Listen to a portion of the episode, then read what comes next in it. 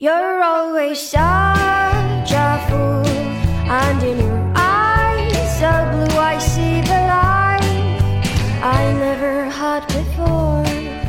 欢迎来到露天博物馆，我是高健，今天和我一起来录这一期节目的是小毛。哈喽，大家好，好久不见，我是小毛。啊，然后我们今天，今天是一个非常诡异的录制环境，我们坐在。这个咖啡厅叫什么 M Stand 是吗？好像是嗯不知道，啊就是 M 开头的一个什么东西。对对对，一个网红咖啡馆，然后里面坐满了各种人，很多人在约会。然后呢，我们俩也坐在一个角落里，坐在一个角落里，每人举着一支话筒。然后直直播直播大家怎么约会。嗯然后我们今天是要聊一聊我们的苏州之行。嗯，呃，因为我最近是去了一趟苏州，虽然我是我我应该算，呃，我我我的家老家就在苏州的边上嘛，湖州，嗯啊、但我其实这辈子都没有怎么去过苏州，我应该是上周第一次去了苏州旅行，嗯，然后印象还蛮深刻的。然后小毛是什么时候去的苏州？我是呃二零零六年，就是十十四年前去过的苏州。那个时候是我刚上大二嘛，就是刚刚嗯。学建筑，然后我们那年的暑假就安排所有同学都要去自己喜欢的城市去考察啊、哦就是以考察的名义去玩儿。嗯。然后那个时候去了苏州，因为我上高中的时候就看那个黄磊的什么《似水年华》呀，然后还有什么王安忆的《长恨歌》呀，所以对嗯。江南一带就是非常充满着憧憬和幻想吧。嗯然后就苏州肯定是必选的嘛，因为你学建筑的话，园林也是必须要去了解的这么一个地方。嗯所以我觉得我我在我印象里的苏州，一个是本来就时间比较长之前了，然后再嗯一个就是因为经过一些回回忆的这个过滤啊，嗯就反正他现在在我心中的印象还是很好的，嗯就是有一种朦胧的，就是褪色的美感。你是什么季节去的？夏天暑假，哦，那跟我差不多，其实啊，我是上上周去的。嗯，应该差不多就是这个时间啊。对我觉得苏州的确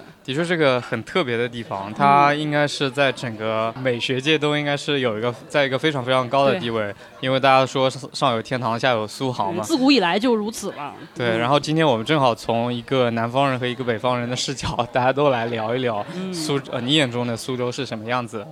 嗯，其实我比较好奇，就是现在苏州有什么新的东西？啊我曾经呃在上海的时候，有个周末突然想自驾去周边逛一逛，然后我那一次我就开车就去了苏州，然后去了苏州园区。啊、嗯因为苏州，呃，如果有朋友做产业规划或者做园区的话，知道苏州园区应该是国内最经典，就是最成功的一个案例嘛。啊、然后它最早是一个工业园，很多嗯工厂引进了很多外资，然后后来就成为了一个非常现代化的城市，生活水平也很高。呃，现在去苏州的话，那边算是它的一个新的市中心，就有点像上海浦东的感觉。呃，我当时去的话也住了一家当时挺有名的，好像是喜达屋旗下的一个酒店，好像叫叫 Aloft 还是 Element，我已经忘了，我已经忘了是哪个品牌，就是属于那种比较年轻时尚的品牌。呃，然后我看到他苏州就呃在园区里面，我就开车过去打了个卡，他是主打时尚健康的那种风格的。嗯，所以那个时候的苏州给我的留下的印象就是年轻、时尚、现代化。那是什么时候？呃，应该是两三年前吧。哦，对，所以所以这次你都去哪儿了？这次的话，上上周我去了最经典的苏州，呃，我去了它的老城区，我嗯去，我其实我只去了两个地点，平江路吗？呃，平江路我之前去过哦一次啊、我这次是去了。呃，一个是苏州博物馆，嗯主要是去看苏州博物馆的，嗯就贝聿铭设计的这个建筑。然后馆的边上就是什么平平江府，还有什么哦园林，嗯所以我又去了狮子林。嗯啊，因为贝聿铭他们他家嗯曾经呃在这个地方生活过，所以我把这两个地方串起来一起去了。我觉得这两个地方可以说得上是苏州的精华吧，嗯或者老苏老苏州城的精华。嗯嗯，还有呢？我我就走了。哦，你那你也没有待几天呀？对我没有待，我就是哦那一天早上，因为我是买的东航随心飞嘛，然后从北京飞到了无锡，然后无锡直接坐着高铁去了苏州，然后苏州逛了这两个地方，我是在主要是去看苏州博物馆的夜场嘛，嗯，它周五、周六是夜间开放的，嗯所以它那个山水画的效果会更加的好。嗯看完夜场，我就连夜回了上海，嗯，呃，因为上海跟苏州就感觉已经连为一体了。那其实我觉得你在苏州待的时间可能还没有我长。是啊，我可能，我觉我我印象中我在苏州可能至少待了四五天，就是把那些经典的园林都看过了。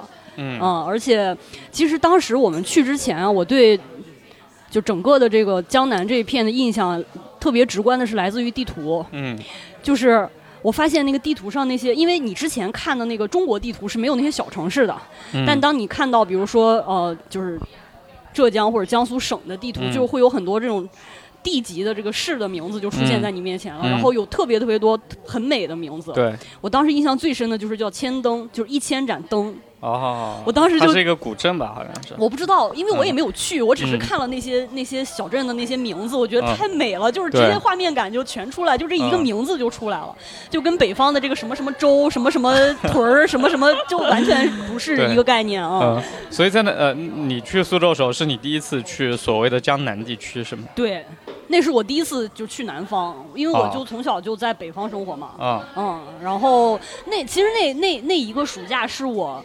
开启了我对整个中国的城市认知的这么一个过程，啊。因为之前你就是普通的，你就是高中生，你没有什么机会出去嗯。太多的旅游。嗯。然后是我我先是一个人去来了北京，嗯，就是我第一次自己独自出门，然后来啊北京，然后待了挺长时间。虽然当时北京有亲戚，但是其实，在城市里基本上就是你自己一个人。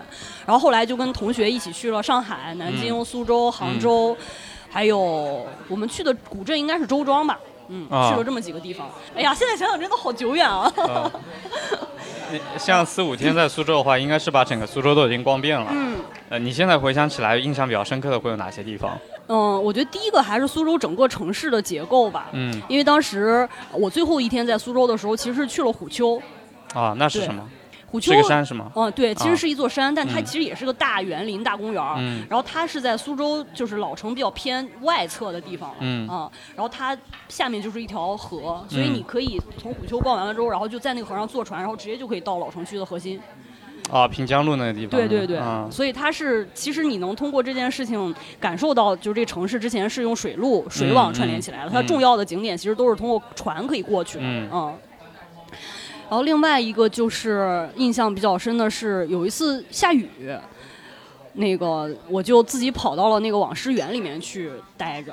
然后哦网师园其实很小，它嗯特别小嘛，它基本上就是以一个湖为中心，然后也没有什么。嗯但是因为下雨呢，就几乎没有游客。啊然后我去到那个园子里面逛，就大概我印象中有，除了我之外，还有另外两组人，然后一组人是在那儿拍类似于婚纱照的东西，但他们没有穿那个婚纱，就穿的是相对比较质朴的那种衣服吧，啊。然后也没有大张旗鼓，然后另外有一个人就坐在那儿看书，嗯。然后我就坐在网师园的一个亭子里，然后就看着那个雨往下下，嗯然后就是我觉得是那个时候我才真正的感觉到，就是一个园林它的那种美好的状态应该是什么样的。嗯。嗯，它不是说你。就是跟大家游客一起，然后导游告诉你这个景点是什么意思，那个景点是什么意思，嗯这个牌匾上写的这个诗是怎么回事儿，嗯而是说你可以在不同的天气的时候，然后去感受它不同的样子。我也没有在那儿待太长时间，嗯雨下的也并不是很大，嗯但就是会觉得，嗯，古人还是很会享受生活的。对，因为你想想，当初这个园子建起来的时候，它并不是公开的，它就是私人的园林嘛。对，然后那个。据我所知，这些园林它建造的过程也是就是循序渐进的，对它不是一下就全部规划好。是的，它就是哎，我今天想在这儿建一个亭子，然后我就在这儿建了。建完之后，哎，我发现对面好像应该再种一棵树或者种一棵芭蕉，它可能会更好。然后慢慢慢慢一点一点的建造起来的，嗯而且它是，呃，住在这儿的这个人。嗯融合了他自己对自然的感受，然后对文化的感受，然后跟匠人一起去建造的，就是它不存在我们现在所说的甲乙方关系，嗯啊，它是一以贯之的。甲方就既是使用者，然后也是建造建造出这个建造的想法的人。嗯他其实是在经营他自己的生活，啊并不是为了什么而做设计。对，我觉得这个就是造园子的乐趣吧。嗯是的，因为我这两天自己家不是在装修嘛，嗯我就在跟设计师沟通我们家那个花园的那个设计的问题，我就跟他要求 你们尽量给我就给我们生活在里面的人多一点创作的空间，就不要把哪哪哪都给做遍了，嗯也留一些呃，就现在留一些，比如小草坪、小空地。未来我们住在那儿的时候，今天突发奇想，我想摆一个石头；明天突发奇想，我想种一些东西；后天我想挖个池塘，嗯就这样一个创作的过程，嗯呃，是很棒的。我觉得这个才庭院的乐趣所在。对，其实中国的古人是把他们自己的园子当做他们自己的一个世界了吧？对就是在那里经营出一个自己理想中的世界，对对对然后既包括自然的景观，然后也包括自己的一些，呃，闲情际遇，甚至嗯一些理想，它其实嗯都放在这里了。是的，嗯。呃，而且这个就一个园林，它其实是经过几代人、几百年、嗯。甚至上千年的嗯。时间来不停的改变它。呃，我记得苏州有一个沧浪亭还是哪个嗯园子，它应该是历史超级悠久的一嗯。个，呃呃，经过了几代，然后每一代主人。就像大家在收藏一幅书画作品一样，对吧？每个人都会往上加批注、加题注。嗯园子也是一样，每一个主人可能今天在这儿修个啥，明天在那儿修个啥。我这次只逛了一个园子嘛，就是那个狮子林，嗯就贝聿铭他们家的。嗯啊、那里面就出现了一个呃石头的画舫，呃，画舫就是那种石头做的船，船嗯然后那个呢就是贝氏家族在里面的时候修建的，他们是参照了北方 颐和园的画舫的样式来建的。嗯然后我后来看贝聿铭的一篇自传，贝聿铭自己就抨击了这个设计，他觉得这个是我们家族在毁这个园子。因为到了呃晚清明初的那个时期，就是贝氏家族居住在里面的时候，当时文化是很受到呃那些西洋文化的冲击的，呃，然后也没有那么讲究那个礼数这些东西，所以原来皇家用的一些东西，你要喜欢，你也可以在自家园子里造一个。嗯造了之后呢，这个画方他们又画上那种欧式的地板的这样的纹路。啊，所以就能反映出那个时候小资产阶级的一些审美的趣味。对。对，就是你可能从 审美的角度来看，这个东西是有破坏性的，但是其实嗯从历史的角度看，它其实确实就是反映了那个时代的一些想法吧。对嗯，嗯，哎，我只去过这一个园子，另外几个园林你都去了吗？是什么样子的？呃，比较大的就是拙政园嘛，嗯就是相当于就是中国四大园林之一，它本来也是中国四大园林，而且也也是这四大中国四大是哪四大？中国四大，你你你得让我查一下，我只知道经不记得。我只知道苏州四大是哪四大。苏州的拙政园、北京的颐和园、承德的避暑山庄和苏州的留园。哦，还有这么个说法，嗯，苏州留园这个是刘源提的吧？嗯什么？这个这个概念是不是刘源提的？不是不是，是中华人民共和国国务院公布的第一批全国重点保护文物单位中，仅有四座中国古典园林。哦嗯，，第一批的四哦四个重对第一批文物保护单位可牛逼了啊！对，对呃，说实话，我现在已经就是很难再回忆起具体的场景来了啊、就是，嗯、我们该怎么聊这个事情呢？你当时把那些园林都逛遍了吗？对都逛了，你觉得他们有差别吗？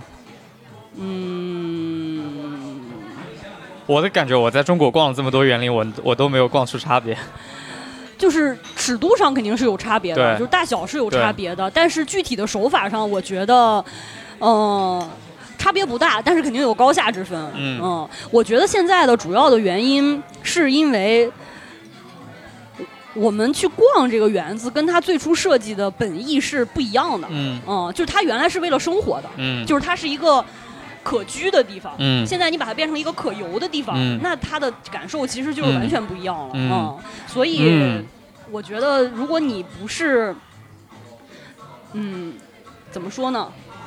就看你你你得看你从哪个层面去欣赏这些东西。如果如果你是呃从设计师的角度、建筑师的角度，你可以从里面找出来很多有意思的空间的原型，比如嗯说呃进入某一个空间，嗯。的时候，它的路径是什么样的，嗯。然后它在这些路径上安排了什么样的东西，嗯。然后哦。还有刚才说的那个，就是前面有一个屏障也好，或者有一个花窗也好，你能看见那个空间，但是你现在过不去，你必须要绕一大圈之后，你才哎发现哎这不是刚才那个地方吗？啊。这这种这种手法也比较多啊。然后再有一个，啊它会把桥或者是椅子设计的嗯尺度特别小，啊，就是那个小桥本来。你比如说，咱们想象的桥的尺度怎么至至少也得有个三五米，对。但它有可能就一两米，然然后但是它的折还是按着那个折，然后一折这个桥你要先这样走，然后你就看到了那边，然后你再顺着这个桥的九十度的角再折到这边，你视角又换了，然后他用通过这种折的方式来延长你的这个体验，然后让你哦看到的景色有变化，然后你就会心理感受上它不是一个那么小的桥，啊，嗯，就听你这样讲这个造园的门道，我我脑子一直在想我家的这个最近在修的这个花园，我觉得我亏了。我觉得我们家花园肯定会看上去显得特别小，这些手法都没有用。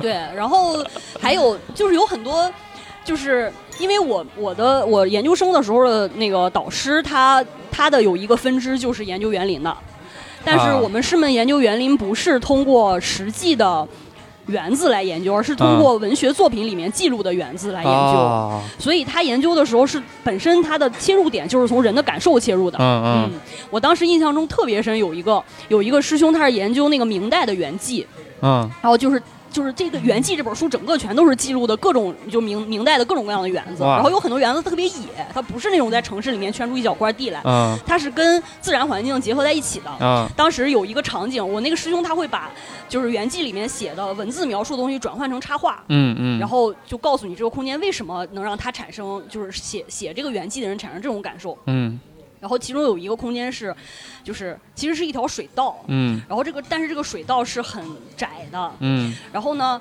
这个水道的就是两侧是那种有点像小悬崖一样的嗯。这种嗯山，嗯。然后这个山上就种满了那种往下垂的，就是各种藤蔓植物，嗯。然后在特定的季节它会开花，嗯，嗯，然后呢，哇，这个好它这个水梦幻啊。对，然后它这个水稻的跟这个崖壁的这个关系是嗯。不一样的，就是有的时候你是在这个藤蔓植物的下面穿过啊去，啊。就是那个花是在你的上面，嗯，然后有的时候呢，你又离这个花特别近，你伸手就可以摘到花，嗯。然后就让这个水稻的整个的就是感觉特别丰富。嗯嗯嗯他会去通过分析这种这样的一些，不管是古人实际去设计园林的方式，还是说在文学作品里记录的这些东西，嗯然后去产生一些对我们现在做设计一些启发的东西吧。嗯，还有一个我印象很深的，他讲的是一面湖，嗯然后这个湖呢，可能面积并不是很大，嗯但它就是比较平静。嗯然后周湖周围是种了一，就是种满了竹子，嗯所以就等于把这个湖整个就围起来了。嗯然后呢，这个写这个园记的人是去拜访他的朋友，嗯然后他的朋友就在这个湖的，就是湖湖边上就盖了一一间就是很破的这种小茅草屋，啊然后他就通过一个。因为是外面是竹林嘛，啊所以他穿过这个竹林的过程中，他不知道前面有湖。啊从竹林里面穿过来到这个湖的面前的时候，其实这湖并不大，但嗯他就会觉得很开阔，嗯，而且是很封闭的，就是一个私密，就像一碗水一样。然后他去的时候又正好是晚上，嗯，然后那个星光就从天上就打在倒映在了湖里，你看到的就好像是一片天空，嗯这是听了好想搬回农村去住。就是他会他会有这种。嗯，结合自然的，然后去营造一个空间的这样的一个、就小天地吧，嗯嗯。然后他又是用那种很文学性的、很诗性的语言去写，但是现在我肯定记不起来这个嗯诗到底怎么描述了。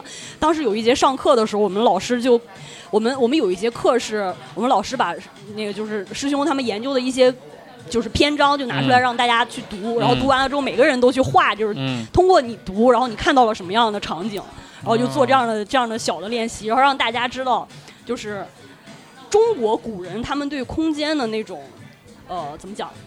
愿望也好，或者是他们对空间如何理解，其实是跟西方非常之不一样的。啊中国的文化里面，就是最典型的对于空间的理解，其实就分成两极嘛。嗯然后第一就是比较官方的那一集，就是一个很集权的，然后中正的，然后嗯最终的呈现就是故宫这样的一种形式。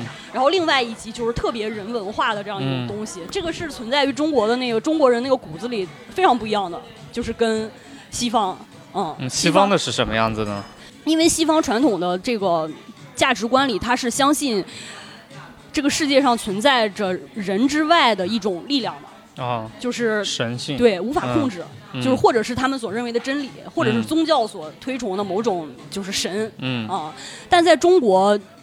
就这个东西是不不不是显性的，中国人就是相信最多也就相信到祖先这个层面。嗯嗯就当他脱离开原始社会了之后，他嗯相信的是更基于现实层面的一些东西啊、所以他的那个现实层面的东西呈现在这个官式的建筑里面，就是故宫的那种东西嘛。嗯故宫的那个格局，它的那个中轴线，然后它的一进一进的院落，然后每一进院落该怎么分配，其实呈现都是人的关系。嗯对，它是通过这个东西要强调人的关系，嗯然后要怎么讲，用一种。呃当时的那个社会经济的能力所能建造出来的最大的东西，然后嗯花费财力最多的东西，嗯去证明自己是天选之子。嗯 嗯，他是通过这样一种方式。然后另外一个层面就是，我觉得在文人的那个。我我所相信的那个文人啊，不是不不是官方理解的，也不是嗯没有什么验证，他们是对于人跟自然的联系是很直接的，就不需要什么中介，嗯嗯，就不需要一个神或者是不需要一个信仰的中介，他们认为自己本身就是跟自然有天然的联系的，嗯所以才会在就是自己的园林或者自己的住宅里面去营造这样的一个自然，嗯，因为因为西方的园林是。西方其实没有园林这个概念，就原来的时候是没有园林这个概念的。后来有了园林的概念，比如说像那个法国的那个什么枫丹白露，对凡尔赛宫它是那种几何形的嘛。对，对，几何形的其实还还是来源于他们那种所谓的科学的思想，认为这个嗯世界是有可以用理性去理解的。啊，有规律的，嗯，对，但中国是没有这个的，它就是嗯很很注重感性的沟通，就是嗯我的这个我的这个园子呈现出来了，我不我不会去跟你讲这个背后有一个什么逻辑，嗯。反正你来了，你能感受到什么，那就是你的事情。这里就是我的精神世界，对、嗯。对，而且这种这种理解和感受是，嗯，怎么讲呢？就是因人而异，或者是也没有什么高下之分，嗯，然后就比较玄的一种东西。嗯。嗯所以呃，你你刚才讲了你在那个网师园的呃那个体验嘛，嗯呃，我我其实想到了一点，就是，呃，我刚刚也问你，呃，就这几个园子会给你带来怎样不同的印象？嗯呃，比如说我自己逛园子就会觉得全都是一样的，呃，都都只是记下来一个朦胧的一个感受，而不会记住深刻的某一个嗯景色。呃，因为我觉得园子就苏南方的园林、中式园林这个东西，它就应该是用来被休闲、被度假的，而不是用来被旅游、被参观的。嗯呃，就这个很像江南的山水，嗯，就都是小山小水小风景，嗯就没有什么壮丽的风景，你只能就比较安静的去感受它。就它的美不是那种震慑人心的美，嗯你不会被它震撼到，但是你会被它感触到。嗯这个园林怎么说？它和江南的那种美学是一脉相承的。就在逛西湖的也是这样子，嗯对吧？你不会觉得哇西湖好美啊，好美啊，你只会安静的觉得这个地方让你觉得很舒服，我觉得西湖可能还另外一回事吧，我还是觉得西湖好美好美。是吗？但园林就确实如我所说，就是说它其实就是人家为自己设计的一个家，嗯就是他不需要这个家有多么那么那对多么的震撼，就是他的那个碰触他的那个点，其实就是。比如说某一天下了大雨，然后我嗯。正好在这个房子里嗯。看书，然后外面哗下雨了，然后那个嗯。雨打芭蕉的声音，嗯。它是在这个，它是在，它不是那个视觉的空间的震撼，嗯。它是要跟时间结合在一起的。我我觉得这不一定是时间，嗯。我在觉得这是不是人流密度的问题啊？我觉得就园林，因为它本身的设计的时候就是为了一个私人的目的而设计的，嗯。所以它正确打开方式就应该是独享、私人、静谧的状态，而不应该是比如五一、十一黄金周的时候大家排队进去看假山这样的状态。对对对因为我这次去了狮子林，我又觉得特别好，特别好，因为疫情期间就是没有什么人在参观。嗯呃，我们只有几个人在里面，就假山中间钻来钻去的，然后庭院里面闲庭散步，对吧？嗯闲庭嗯呃信步，嗯非常的舒适。我想起来以前在杭州的时候，啊、西湖边有一个没有什么名气的叫郭庄嗯啊、它是湖边的一个园林，但是就应该就只有本地人知道吧，或者大妈大爷去那边喝茶，那个园林就非常美，就是因为人少。那其他的一些，比如说颐和园，我们在暑期高峰期的时候去，有些地方甚至需要排队，那那个参观体验就差了。所以我在影响一个园林的参观体验的最大的因素是不是人流啊？对，其实我觉得有的时候，呃，我不知道现在南方有没有这种啊，就是。不管是新设计的新设计的园子，还是说把原来的园子改造了，就做成像比如说民宿啊或者酒店这种，其实，嗯。在那个里面，你可能反而更好的能够感受就是园林到底是怎么一回事儿。嗯。虽然它可能没有那些有名的园林那么精致或者那么嗯有历史，嗯。但它就是需要停下来，哦。对，就需要你你你跟他相处一段时间，而不是看一眼就走。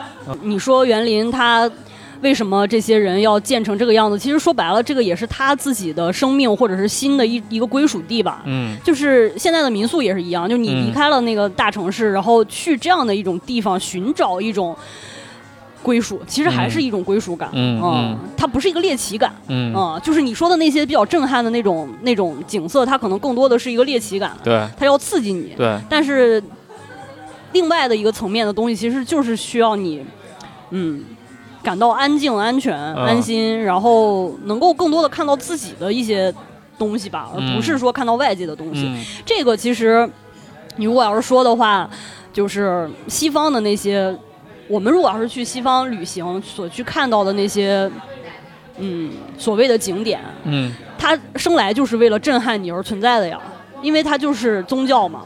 对，对，宗教它一定要震撼你，它又让你臣服。嗯，让你屈下膝盖，然后拜服它，它所以嗯它就是为了那个目的而存在的，那嗯就跟我们的这个是不一样的。嗯，对，我们再说苏州博物馆吧。哦，好，苏州博物馆，你去的时候它已经造好了吗？对啊，哦，我以 我以为它是才造。没有没有没有，虽然我我这也知道它有几年了，但没想到嗯它它这么早，因为它现在看着还是非常新，非常新。嗯，就是维护的还是蛮好的吧。嗯，嗯其实当时在苏州看的现代的建筑，就一个是苏州博物馆，还有一个是苏州火车站。苏州火车站好像也，我不知道是不是贝聿铭设计，但是风格跟苏州博物馆还挺像的。对对，你不觉得就他俩一起引领了这几年的所谓的新中式风潮吗？嗯，你要说苏州说火车站。对你要说贝聿铭的话，他其实在香山饭店的时候就已经开始探索那个嗯所谓的现在这个标签化的所谓新中式。嗯嗯，然后嗯，怎么说呢？就因为因为哎，贝聿铭这个人他其实还是蛮聪明的，就他嗯会用一些符号化的手段去解读中国的一些东西，对。嗯所以他就可以把呃现代的跟传统的一些元素相对来讲让大家更容易接受的融合起来，啊。就可能比王树的那种更看起来更粗野、更原始的方式，就是让更容易让上层的这些人接受吧。嗯，不是偏艺术家的那种，他其实还是一个为主流社会，然后为商业社会服务的这样一种感觉。我没听懂是谁为商业服务，谁为那个啊嗯，啊？是因为贝聿铭做的是符号化的东西，更容易被大众接受和理，解，而且是吗它容易被复制。嗯啊。嗯，王树是一个什么样的状态呢？你去过王树的房子吗？我没有去过，我住在杭州都白待了。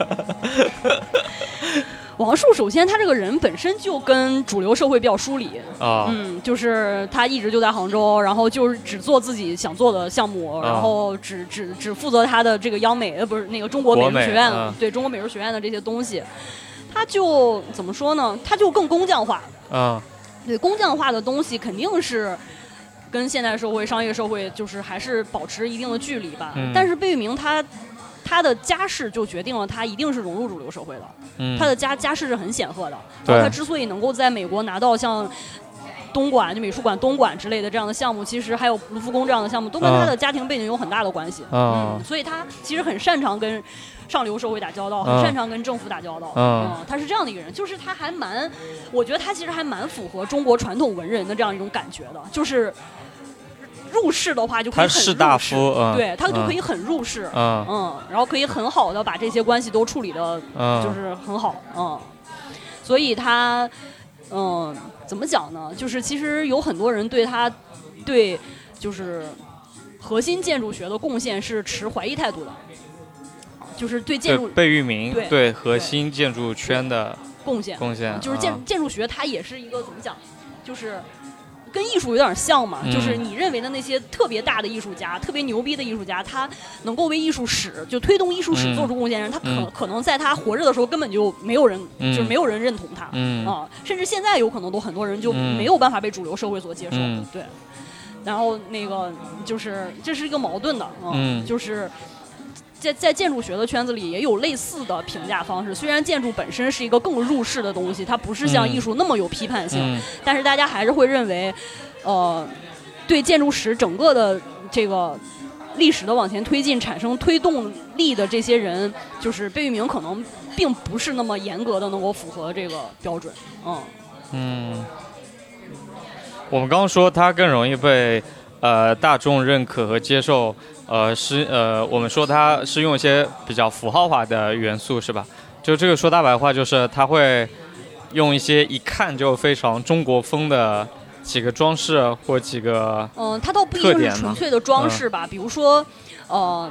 它其实贝聿铭他做设计的一个很很重要的特点就是特别喜欢用三角形、几何形，对对吧？就是嗯很强烈的这种几何形态构成，包括像香港的中银大厦，对就是那种三角形。对然后美美国的那个那个美术馆东馆其实也是一个大大三角形切分的这么一个。然后那个卢浮宫的那金字塔就更不用说了，吧？对对对这个就是他很明显的一套语言，就是他在他很年轻的时候已经形成了一套语言风格。啊，然后这个语言风格其实就跟人说话是一样的，嗯就是对于一个建筑师来讲，形成语言风格是相对来讲比较好的一件事儿，因为嗯这样的话，不管你做什么，你都有一套自己的逻辑可以去处理这个嗯事情，然后并且很容易被人识别出来。嗯嗯，就是一个符号化的东西，嗯就是这个是这个它语言层面的符号化。嗯然后另外就是它把它的这套几何的语言跟就是中国传统园林的这些元素结合在一起了，嗯比如说。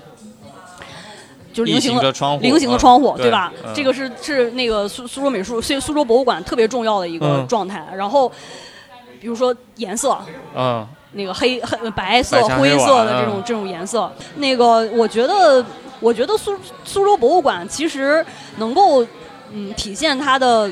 就是所谓的苏州的这种特点呢，其实主要还是它的色彩和的和它那个菱形的窗户的使用，嗯。嗯，然后再一个就是它的那个大屋顶的那种感觉，嗯。它其实是用一些很现代的那个建筑材料去做的嘛，就是嗯钢结构的，然后上面也有菱形的切分，嗯，然后但是它形态还是一个就是像一个中式的屋对，顶，像一个中式的屋顶这样的感觉啊、它其实就是这这样的，嗯，然后再一个就是一进门的那个很还算是比较震撼的那个山水嘛，对，那个山水非常漂亮，现在已经是新中式的一个标配了。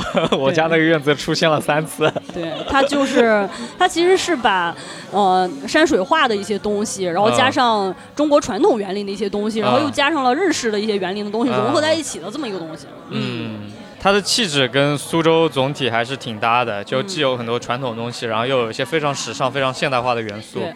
嗯。然后你有没有发现一个问题，就是大众的或者是普遍认知的所谓的某一个城市的气质或者一个风格，它是随着时间的叠变在不断的叠加的。就是在没有出现苏州博物馆之前，大家可能不会认为这个东西是苏州的，嗯但它出现了，然后。在这儿存在了一段时间之后，大家慢慢对它有认知了之后，你嗯。就会觉得甚至这个代现在代表了苏州。对一说到苏州，大家我像就比如说我这次这次之所以选择周末飞到苏州去，嗯。就是因为那儿有苏州博物馆，嗯。就它是我心中苏州的代表了，都已经。嗯。嗯。其实苏州博物馆跟那个呃贝聿铭在那个日本设计的那个美秀美术馆啊，叫什么？美秀美术馆啊。Miho 在那个琵琶湖附近，离嗯。京都不算太远啊。那个也是一个私人的博物馆，嗯它是在就是一个山里面，嗯就整个过去的整个去山里的过程是非常美妙的。啊，是要穿一个洞的那个的。对对对对对，尤其是在樱花季的时候，啊就是特别漂亮。那个语言风格其实跟苏州博物馆就很像，就也是啊大屋顶嘛，因为它都是同样用类似的结构手段，然后类似的几何构成，然后去呈现一个东方的东方风格的这样一种建筑。嗯嗯，苏州这个城市，我觉得很奇妙啊，就是你现在对他是什么印象？我现在对他是什么印象？我觉得我对他的印象还是一个比较传统的城市的那种感觉吧。嗯嗯，因为我当时去的时候就住在就住在平江平江那个附近。OK 嗯。然后去那些园子什么的，基本上也就是步行啊，或者是嗯反正很近。我呃，你刚刚说那个城市的气质会随时间变化吗？嗯我刚就想到，就我这几年，就我从小到大，呃，就其实一直是苏州的邻居，对吧？我对他的印象就其实就一直在发生变化。嗯啊、就比如说小的时候，在我小时候，就那个时候杭州阿里巴巴还没什么名气，甚至整个杭州的经济都是不怎么行的。杭州就是个很落后的一个城市，破破的一个城市，普通的省会而已。啊、那个时候苏州的经济就非常牛逼，对吧？苏州有工业园区嘛，所有的外企工厂全都是造在苏州。然后我、每年比如说有经济相关的数据啊，苏州都远超杭州的。那个时候觉得苏州是个很猛的一个地方。嗯 就觉得，嗯，甚甚至就觉得它有是一个势头很猛的一个老大哥的这样的一个感觉。呃，但比如说，在我逐渐到我念大学一几年的那个时候，杭州的互联网经济开始发展起来了，一直到现在，大家会把杭州说成什么中国新一线城市之类的，大家经常会说什么北上深杭这样的嗯说法，对吧？你发你发现这两年大家提苏州其实是提的越来越少，越来越少，这个地方似乎已经逐渐变得非常安静了。嗯这个时候它反而更符合我印象中一个传统的苏州的感觉和气质，就是一个嗯安静的美人就 安静的待在那个地方。对，以前它它过于耀眼，过于高调了。嗯啊，然后呢，呃，另外的印象就是，就其实一直觉得苏州是一个很很娘的一个地方，你会觉得，就比如它的名字叫姑苏，我不知道为什么会有一个城市叫自己姑。然后呃，然后你又知道江浙方言每个城市都是不一样的，嗯就是啊、就是我念大学的时候，我们我们宿舍有有东北人，也有那个比如说温州呀、浙江南部那些地方人。我给家里打电话，他们就会说你们湖州人讲话怎么这么娘啊？而，就是我的方言很软很娘。嗯，我辩驳他们方式就是我说你听过苏州人讲话，真的吗？苏州人比比比湖州人还所以在我印象中就是。湖州是天下第二娘的话，苏州是天下第一娘。吴侬软吴侬软语。苏州是最软最软的地方，哦，因为杭州和宁波讲话是很硬的，特别是杭嗯州。我们之前的一期节目也讲过，也他当年是北宋有大批河南、河北这些人搬迁到杭州去，所以他的方言和饮食文化和周边都是不一样的。嗯宁波呢，反正莫名其妙讲话特别硬。那上海的口音呢是跟着宁波走的，嗯 所以上海话也比较硬。反而就剩下苏州、湖州、嘉兴这地方讲话特别娘。好想听一下，你来讲一下湖州话啊。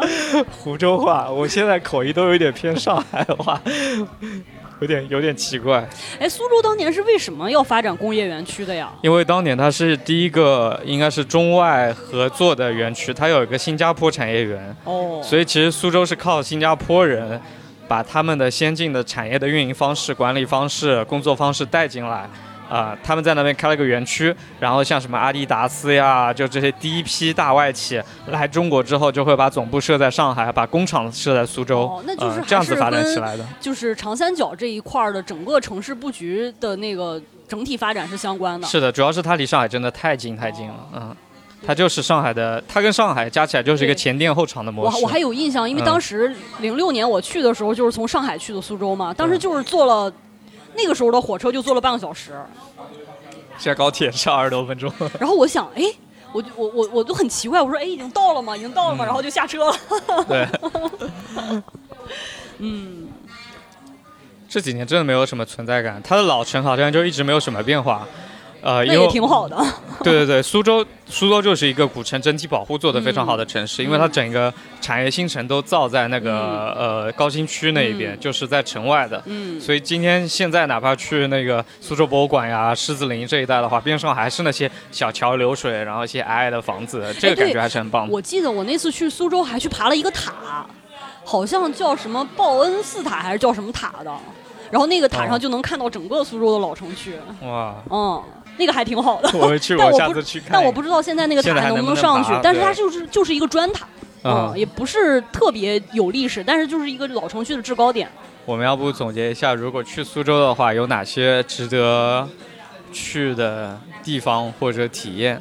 嗯，对，我觉得我我第一个要推荐当然是去苏州博物馆。嗯然后这一次呃让我很惊喜的是，我参加了它的夜场。呃，它呃白天开放，晚上也会开放。晚上开放的话，呃，它的那个庭院中的灯光会非常的漂亮。你再看贝聿铭做那个最经典的那个山水白墙那一面，晚上灯一打之后就更加的惊艳。然后夜场是在每周五和周六的晚上，哦是在它的呃苏州博物馆的公众号上就可以预约。呃这个是好多人都不知道的，嗯我也是最近才发现的，特别特别推荐。对。然后你一说这个夜场，我又想起来，当时我去苏州博物馆的时候，我也嗯。看过夜场，哦，就是很幸运，因为我没有提前攻略。嗯嗯，然后那个夜场还是有昆曲表演的，哇。就是他在那个就是那个中间那个大湖的那个上面，嗯不是有个嗯。比较大的亭子吗？对对对对。对他就在那个亭子上面表演，哇，就是真的真的是非常非常好，感觉。这个挺震撼的。对，但现在嗯我估计可能也许没有吧，是呃，最近应该没有。嗯对，大家可以关注苏博的公众号，反正上面如果有活动，一定会最、嗯最呃很快的更新。然后我觉得在苏博开夜场还有一个方便的点是，你可以当晚就回到上海，因为他晚上十一点、十二点都会有高铁回上海。这个这两个城市的融合做的真的非常好。嗯，我觉得苏州，我我我推荐一下给大家，就是怎么去看园林的一些方式吧。嗯我觉得比起这种一天看好几个园林的话，嗯我我还是比较建议大家就是在一个园子里多待一段时间，就哪嗯怕你就是跟朋友坐在园子里聊聊天，嗯我觉得都是好的。嗯就是因为就像高健说的，其实如果你要是对这些园林的历史不是很了解的话，嗯这些园林跟对你来讲确实没有什么太大的区别。嗯。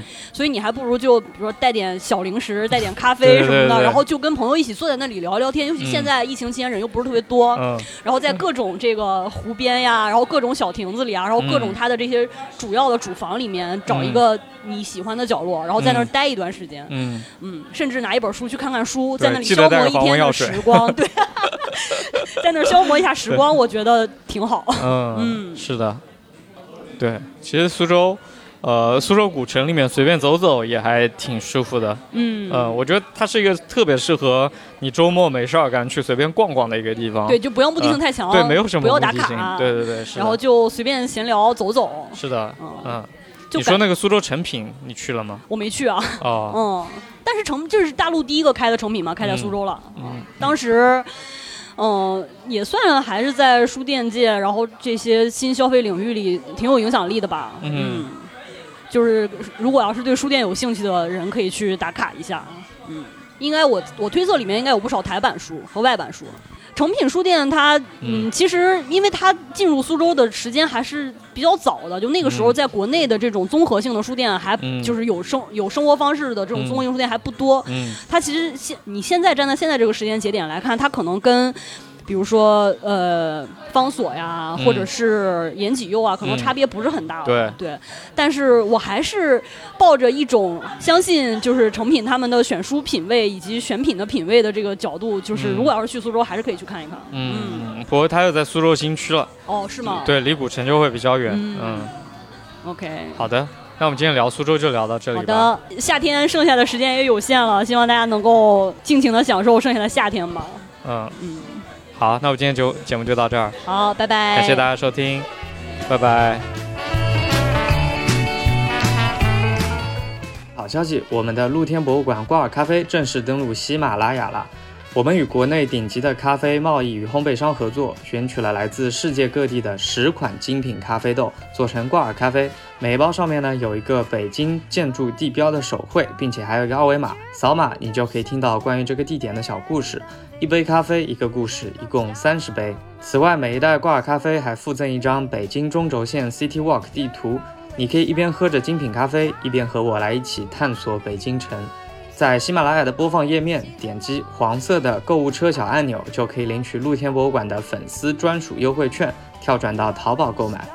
你也可以直接打开手机淘宝，搜索“露天博物馆挂耳咖啡”，就可以找到我们了。非常感谢你的支持。had been